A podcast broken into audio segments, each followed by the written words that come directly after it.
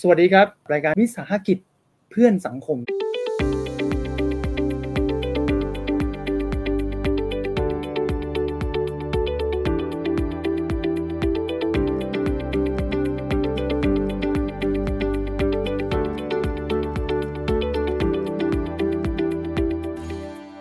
็เป็นเรื่องปกติทุกตอนนะครับ ที่เราจะหยิบยกนะครับ โครงการวิสาหกิจเพื่อสังคมดีๆ มาเล่าสู่กันฟังในแบบง่ายๆนะครับ แล้วก็ร่วม เรียนรู้ไปด้วยกันว่ากว่าจะเริ่มต้นแก้ปัญหาสังคม และกลายเป็นธุรกิจได้อย่างไรนะฮะเดี๋ยววันนี้เป็นอีกหนึ่งองค์กรนะครับ ที่ผมจะพาพวกเรามาทำความรู้จักนะครับ ก็เป็นบริษัทเน็ตถึงบ้าน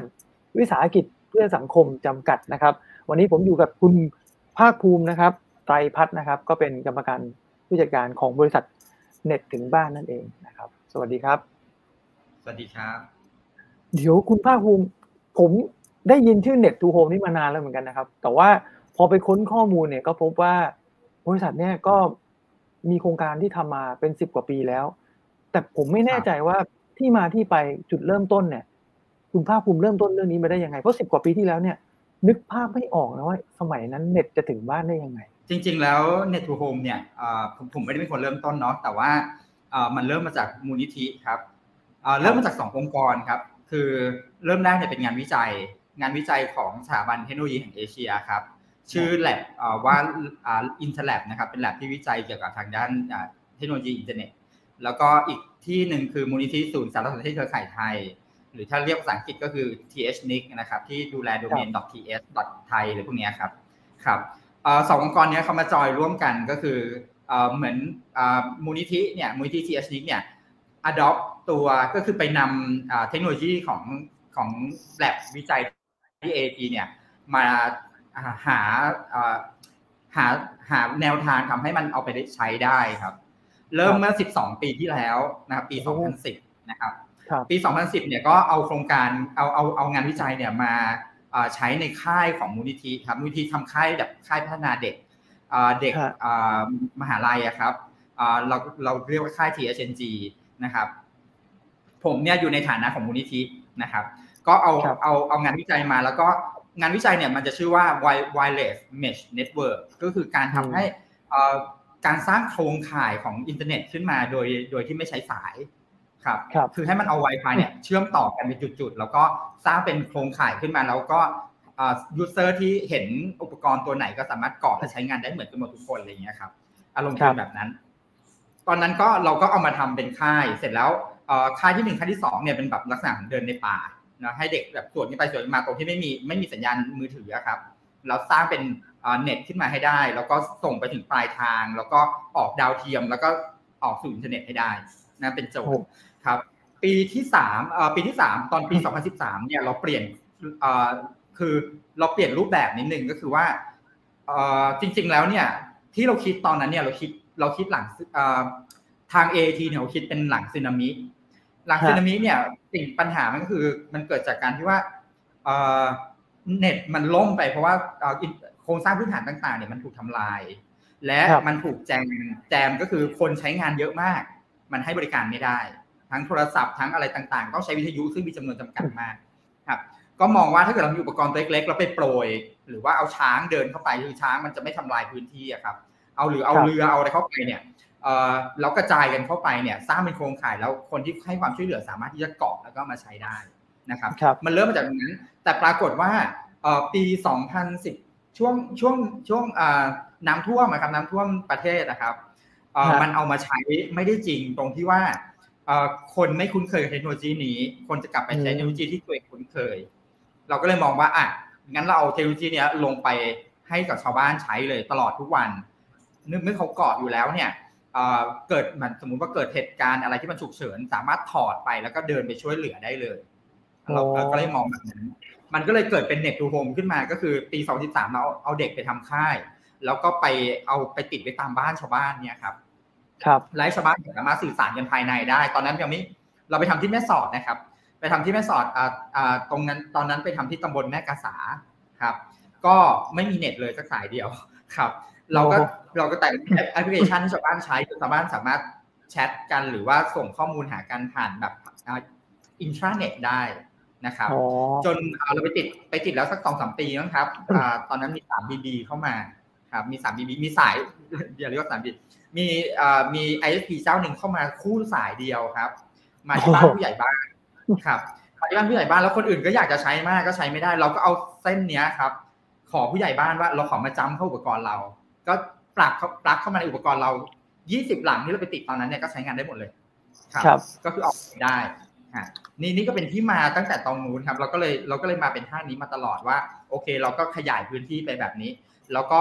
เอ่อเปลี่ยนโฟกัสจากการที่เป็น disaster recovery ก็คือเอ่อแก้แก้ไขปัญหาเกี่ยวกับด้านของเอ่อภัยพิบัติเนี่ยมาเปลี่ยนเป็นเรื่องของการช่วยทำให้คนในพื้นที่ชายขอบหรือพื้นที่ห่างไกล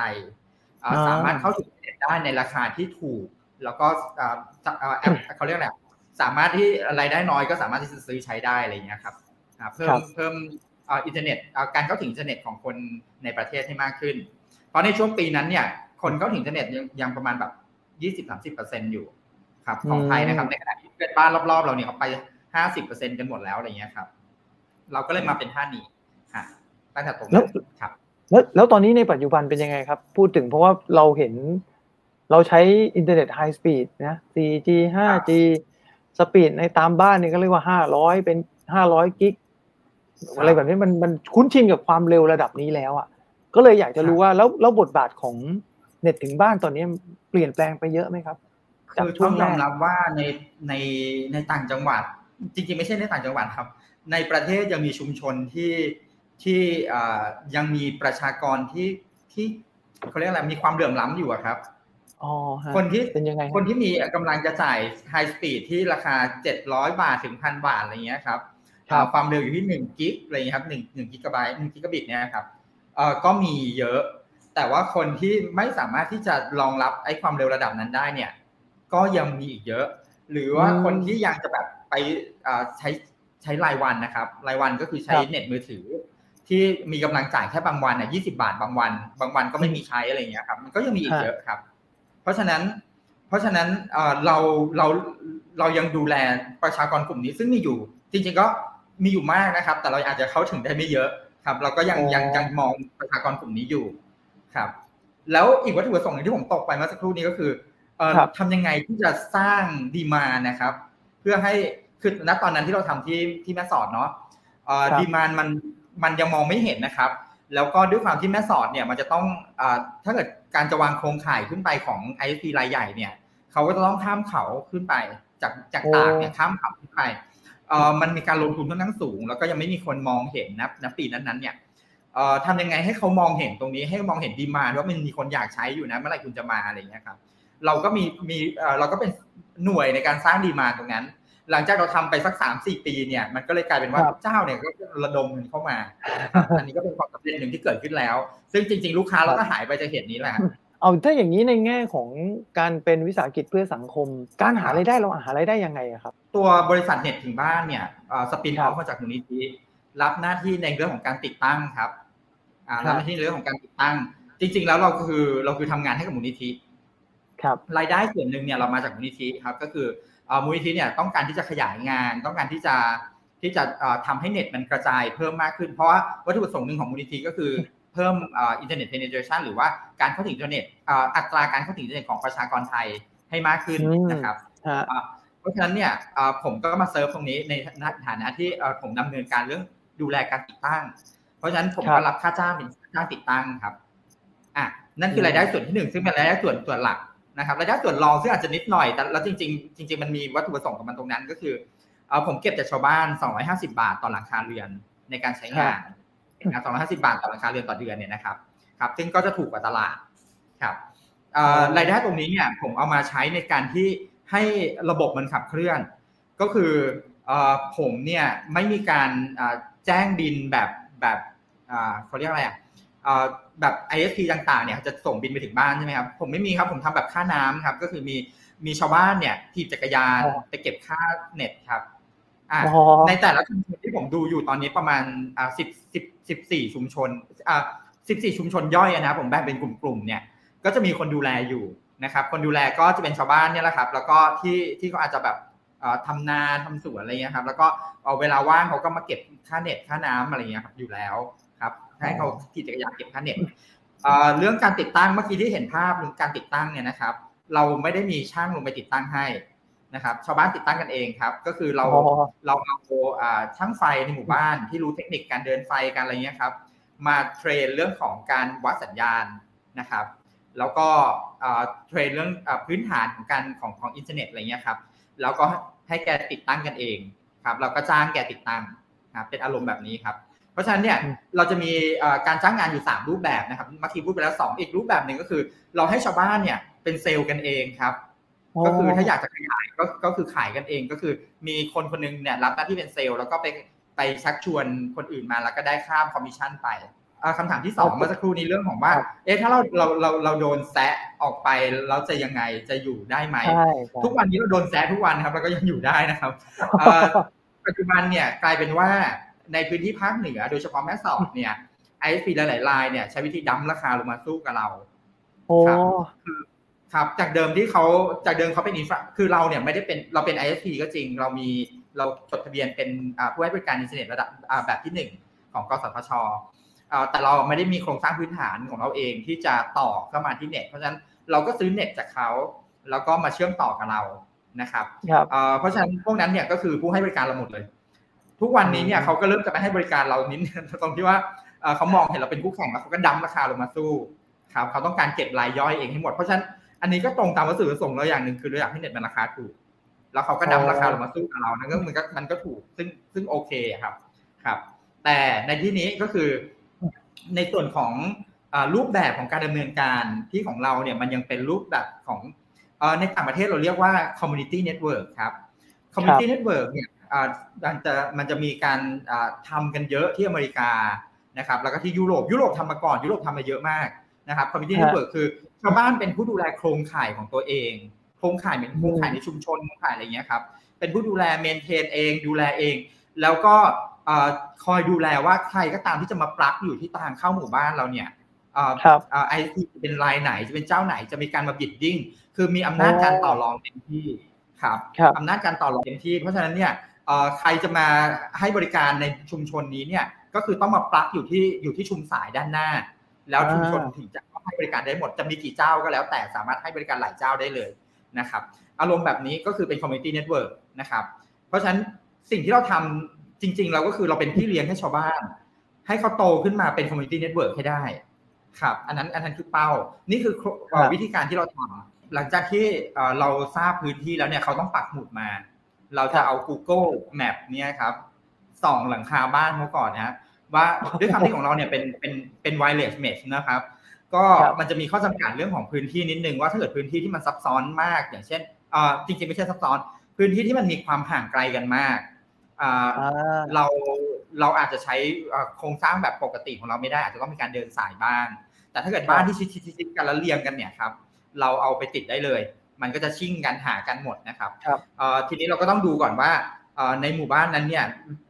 layout ของบ้านคือรูปแบบการวางบ้านห่างกันแค่ไหนเป็นหน้าตาเป็นยังไง แล้วก็เราก็จะลองวาง network คร่าวๆ ว่าถ้าแบบนี้เนี่ยจะสามารถจะสามารถปักตรงไหน ปักเสาตรงไหน ปักลูกตรงไหนได้บ้างอะไรเงี้ยครับเราก็จะดูเบื้องต้นจาก Google Map ก่อนนะครับ ถ้าได้เนี่ยก็เราอาจจะขอให้ช่าง นะครับช่างที่อยู่ในหมู่บ้านเนี่ยมาเทรนกับเราทุกวัน2วันนะครับ ก็ติดได้แล้วคือจริงๆเทรนไม่นานครับแล้วก็ให้เขาดำเราก็จะส่งอุปกรณ์ไปให้แล้วก็ติดได้เลยเราอาจจะมีเราจะมีพี่พี่ทีมเอนจิเนียร์ไปช่วยดูด้วยลงพื้นที่ไปดูด้วยอะไรเงี้ย มันมีความน่าสนใจตรงนี้นะครับถ้าเกิดผู้ชมผู้ฟังดูดีๆนะลองนึกสภาพถ้าเรามีหมู่บ้านสักร้อยหลังคาเรือนนะแล้วทำแบบ concept ที่คุณภาคภูมิพูดก็คือว่า หมู่บ้านทุกหลังเนี่ยนะ มีโครงข่ายอินเทอร์เน็ตที่เป็นทั้ง Wi-Fi ทั้งเป็นทั้งแบบสายรอไว้หมดเลยนะรอไว้หมดเลยเชื่อมกันหมดเลย แล้วก็เรามีกรรมการลูกบ้านกรรมการหมู่บ้านใช่ไหมซึ่งแต่งตั้งกันมา แล้วกรรมการเนี่ยทำหน้าที่ไปเรียก ISP ทุกรายเลย มาสับเลย ว่าอ่าคุณจะเสนอราคาเท่าไหร่ ผมให้คุณต่อที่จุดต่อที่นี่เท่านั้น คุณไม่ต้องมายุ่งในในในในลูกบ้านผมเลย เพราะ network ผมดูแลกันเอง คราวนี้โอ้โหจะได้ราคาดีมาก แล้วการซื้อขายเนี่ยก็คือการันตีได้หลายแบบเนาะเรื่องเสถียรภาพเรื่องอะไรต่างๆ ซึ่งมันจะต่างจากโมเดลปัจจุบันโดยสิ้นเชิง ลูกบ้านก็ไปเจรจาเอง รับผิดชอบก็ก็คืออ่าเขาก็มาติดให้เราเราก็ใช้ไป แต่ว่าเสถียรภาพของระบบนี่มันมันมันไม่ดีนะครับ เพราะว่าเวลาเราเป็นผู้ใช้รายเดี่ยวเนี่ย ปัญหามันมันแก้ยาก แต่ถ้าเราเป็นผู้ใช้ในนามของ community เนี่ย เวลาเราออกแบบระบบดีแล้วเนี่ย เราสามารถมี ISP สองรายได้ ถ้ารายหนึ่งร่วงครับอีกรายหนึ่งก็รับรับแทน network เราก็จะเสถียรมากกว่าถูกต้องที่สุดเลยครับอันนั้นคือนั่นนั่นคือสิ่งที่เราวาดฝันเอาไว้ว่าให้มันเป็นแบบนี้เลยครับครับ รูปแบบนี้เนี่ยเหมาะกับบ้านจัดสรรในเมืองมากด้วยนะครับอืมครับจริงเพราะว่าบ้านจัดสรรเนี่ยมี layer ที่ที่แน่นอนครับชัดแล้วเจนก็เลยมีมีพวกอ่าสิ่งที่เป็นกีดขวางต่ำต่ำกว่าบ้านชาวบ้านครับบ้านชาวบ้านเนี่ยวันดีคืนดีเอาสังกะสีมาบังผมเนี่ยจบเลยนะครับ สังกะสีนี่กระเด้งกลับเลยครับโอ้อารมณ์ประมาณนั้นคือ แต่ถ้าเกิดเป็นอ่าเป็นหมู่บ้านจัดสรรเนี่ย ผมว่าระยะอ่าทำการหรืออะไรเงี้ย ได้ง่ายกว่าเพียงแต่ว่ายังไม่ใช่กลุ่มเป้าหมายเรานะตอนนี้นะครับ แต่ในอนาคตเนี่ยอาจจะอาจจะทำแบบนั้นได้ครับ กลุ่มเป้าหมายตอนนี้ชัดเจนที่สุดนะครับสำหรับเอ่อคนที่ห่างไกลขาดแคลนการเข้าถึงอินเทอร์เน็ตเนาะอะอันแล้วนี้ก็รายได้ต่ำครับครับ ซึ่งจริงๆในกรุงเทพมหานครเราก็มีหลายชุมชนนะครับ ที่ยังขาดแคลนเรื่องพวกนี้อยู่ก็ใครสนใจก็ติดต่อจริมางที่จริงที่นี่ๆได้กรุงเทพผมเข้าไปทำชุมชนหนึ่งครับอ่า ที่คลองครัเตบยเป็นไงก็บ้างไปคทำรับเป็นเป็นต้นแบบ ก็ตอนนี้ยังใช้งานอยู่ครับมีอยู่ 24 หลังครับ ตรงอืมอ่าชุมชนร่มเกล้าครับ แล้วก็ครับพยายามจะขยายอ่าขยายไปที่ชุมชนใกล้เคียงนะครับ แต่ว่าอ่าอืมมันในกรุงเทพค่อนข้างติดปัญหาเรื่องของเรื่องของการประสานงานครับโอ้มันขยายยากเหมือนกันเพราะว่าอ่าการประสานงานคือ มันจะไม่เหมือนคนต่างจังหวัดที่ประสานกันง่ายนะคนในกรุงเทพอ่า ค่อนข้างประสานยากกว่าอะมันมีเรื่องคำถามอีกอันหนึ่งความปลอดภัย เรื่องความปลอดภัยคนมันยิ่งยิ่งกังวลนะยุคนี้นะพอพอเราไม่ได้เป็น ISP เบอร์ใหญ่เงี้ยคนมีตั้งคำถามกับเราไหมครับว่าอินเทอร์เน็ตของเราจะมีความปลอดภัยจะป้องกันอะไรพวกนี้ได้หรือเปล่าอะไรอย่างเงี้ยเอ่อจริง ๆแล้วเนี่ยของเอ่อเรื่องเรื่องความปลอดภัยเนี่ยเราเท่ากับเท่ากับ ISP รายใหญ่ครับครับเพราะว่าจริง ๆ แล้วตัว infrastructure หรือโครงสร้างพื้นฐานหลังบ้านเราเนี่ยเป็น ISP ที่ทำการอยู่ตรงนั้นเลย โอ้ค่ะครับเพราะฉะนั้นเนี่ยเอ่อเรื่องของเรื่องของความปลอดภัยในด้านในด้านของ network security นะครับครับเอาเอาเรื่อง network security ก่อนเนาะเอ่อมันดูแลจัดการโดย ISP รายใหญ่ได้เป็นปกติครับแล้วของเราเนี่ยก็จริง ๆ ก็สกรีนได้ระดับหนึ่งครับอ่าถ้าเกิดเกิดอะไรขึ้นอะไรเงี้ยครับ ก็ก็คิดว่าเรื่องนี้ไม่มีปัญหา แต่เรื่องถ้าเกิดเป็นความปลอดภัยทางด้านอื่น อย่างเช่นพวกเอ่อ social engineering หรืออะไรพวกเนี้ยครับ เรื่องการหลอกครับลวงอันเนี้ย ก็ยังจัดการไม่ได้เหมือนเดิม ความสำเร็จบนเส้นทางที่เดินมาเนี่ย ถือว่าพอใจไหมครับ หรือว่ามากกว่าที่คาดหวังเอ่อจริง ๆ จริง ๆ ผมอยากจะตอบทั้งสองอย่างเลยแหละเอ่ออย่างแรกคือณวันที่มันเริ่มต้นเนี่ย ผมไม่ได้มองเห็นภาพนี้เลยเอ่อตอนนี้โอ้ผมมีสมาชิกประมาณ 400 หลังคาเรือนเนี่ยครับเอ่อเราเริ่มต้นอยู่ที่ 9 หลังครับอืมแล้วเราก็คิดว่าแบบอืมก็มันจะไปทำอะไรขยายต่อไปยังไงได้นะ คือเราตอนนั้นเราก็นึกภาพไม่ออกนะครับ แต่ปรากฏว่าวันหนึ่งที่มันเกิดเป็นปากต่อปากขึ้นมา คือชาวบ้านเขาก็บอกต่อๆกันเนี่ยครับ เราไม่ได้ไปทำ marketing ใดๆ เราไม่ได้มีแผน marketing ไม่ได้มีงบด้านนั้นเลยครับ มันเกิดขึ้นมาเองทุกอย่างนะครับพอมันเกิดขึ้นมาเป็นแบบนี้เนี่ยเป็น 400 หลังคาเรือนเนี่ยเราก็รู้สึกว่าเอ้ยภาคภูมิใจตรงสิ่งที่เราทำอันเนี้ยมันมันได้ประโยชน์กับคนกลุ่มหนึ่งเลยแหละ 400 หลังคาเรือนก็ไม่น้อยสำหรับเรา เพราะว่าเราก็ไม่เคยมีลูกค้าทำมาหลายธุรกิจก็ไม่เคยมีลูกค้าขนาดนี้นะครับ ในของมูลนิครับธิแต่ถามว่า เป้าที่เรามองมากกว่านั้นก็คือ มันยังมีชุมชนลักษณะคล้ายๆ แบบเนี้ยคือเป็นชุมชนชายขอบหรือว่าชุมชนที่ที่อาจจะอยู่กลางเมืองแต่ว่าเหมือนเหมือนที่ที่คลองเตย แต่ว่าเอ่ออัตราการเข้าถึงต่ำเนี่ยมันยังมีอยู่อีกเยอะมาก เรายังไปครับเรายังไปสร้างความเข้าใจกับเขาตรงนั้นไม่ได้คือ จริง ๆ มีการเข้าไปคุยหลายที่นะครับ แต่ว่ายังสร้างความเข้าใจกับเขาไม่ได้ พยายามจะให้เขามาดูงานว่ามันมันแก้ปัญหาตรงไหนอะไรเงี้ย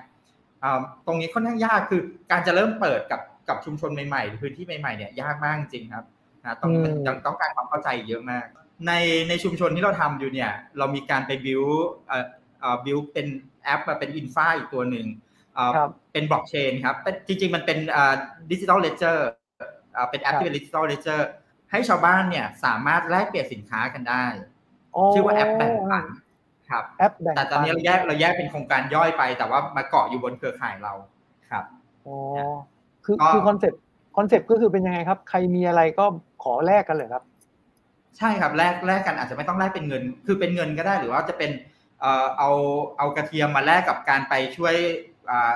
อ่าเกี่ยวข้าวอะไรอย่างนี้ก็เอามาแลกกับเวลาก็ได้ ครับอ๋อก็คือเป็นเหมือนเป็น ledger ครับ คอยบันทึกว่าอะคุณติดหนี้เราเท่าไหร่ เราติดหนี้คุณเท่าไหร่อะไรเงี้ยครับ แล้วก็มามาเลคอนไซน์กัน ครับเลคอนไซน์กันด้วยอะไรเลคอนไซน์กันด้วยเวลาเลคอนไซน์กันด้วยเงิน เลคอนไซน์กันด้วยสินค้าอะไรเงี้ยครับ ได้หมดเลย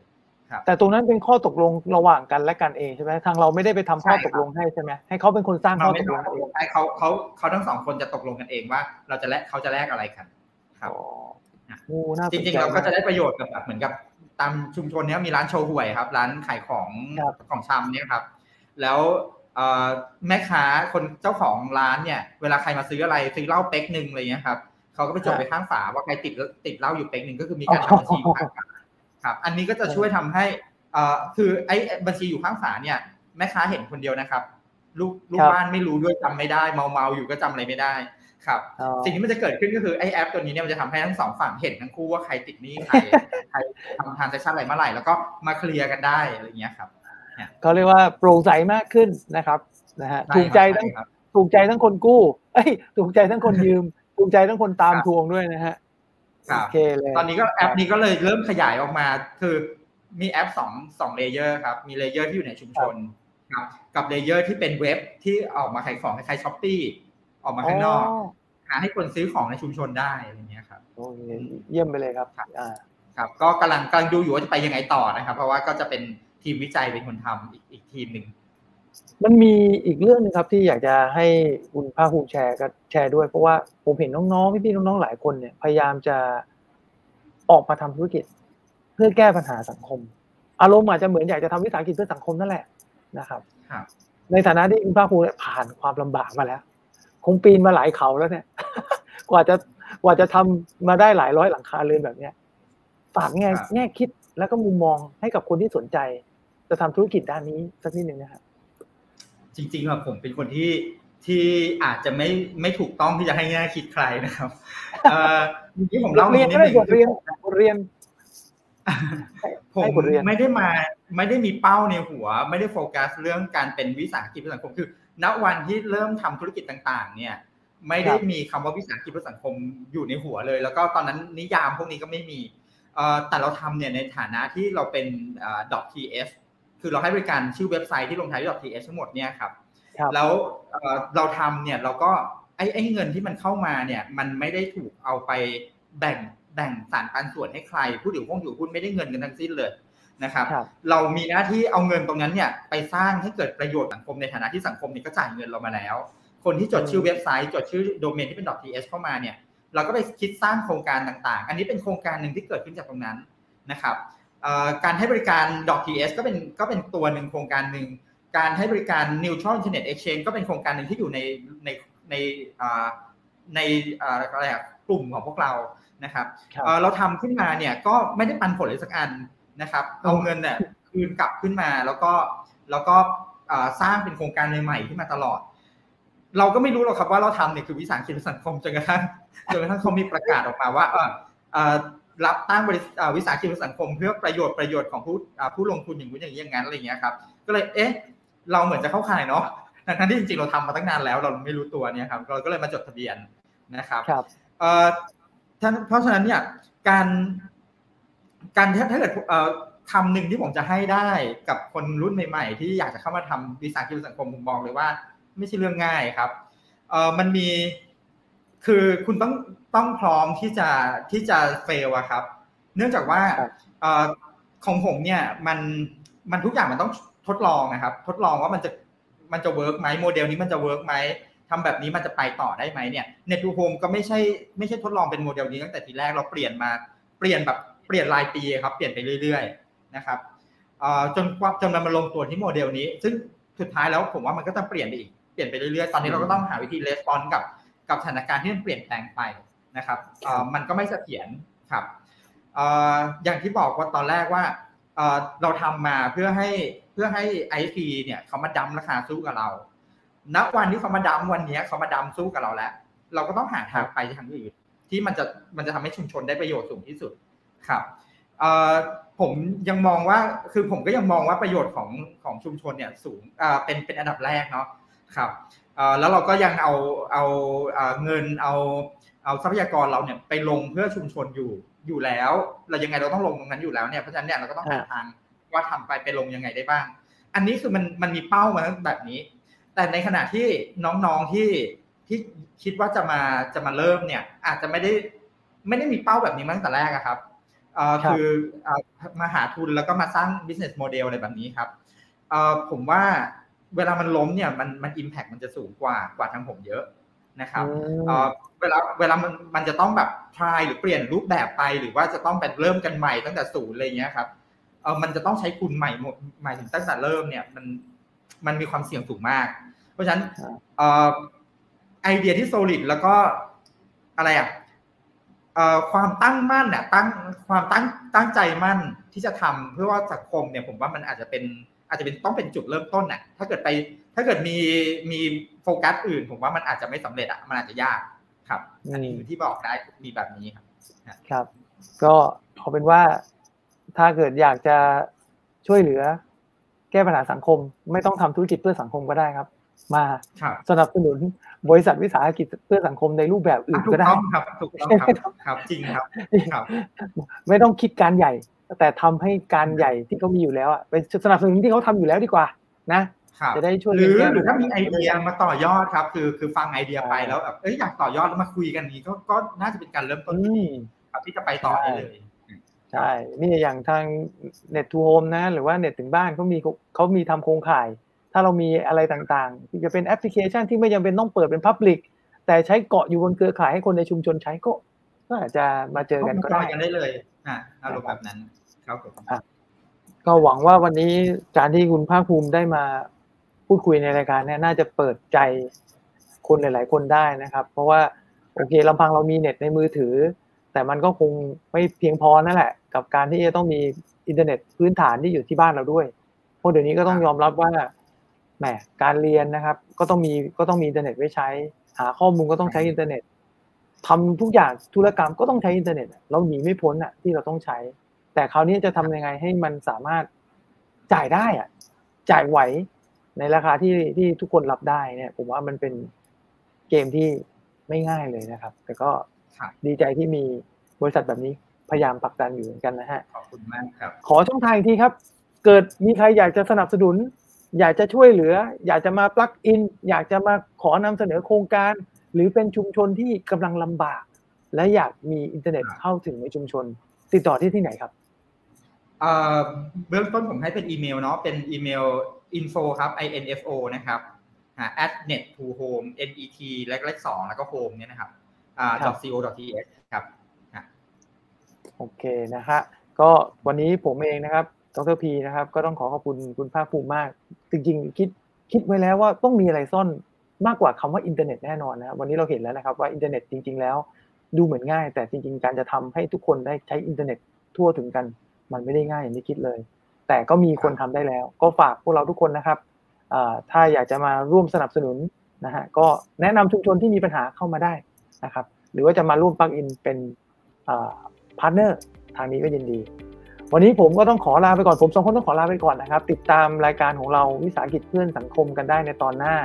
จะเป็นองค์กรใดเดี๋ยวมาติดตามกันนะครับ สวัสดีครับ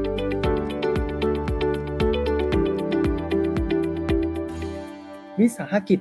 เพื่อนสังคม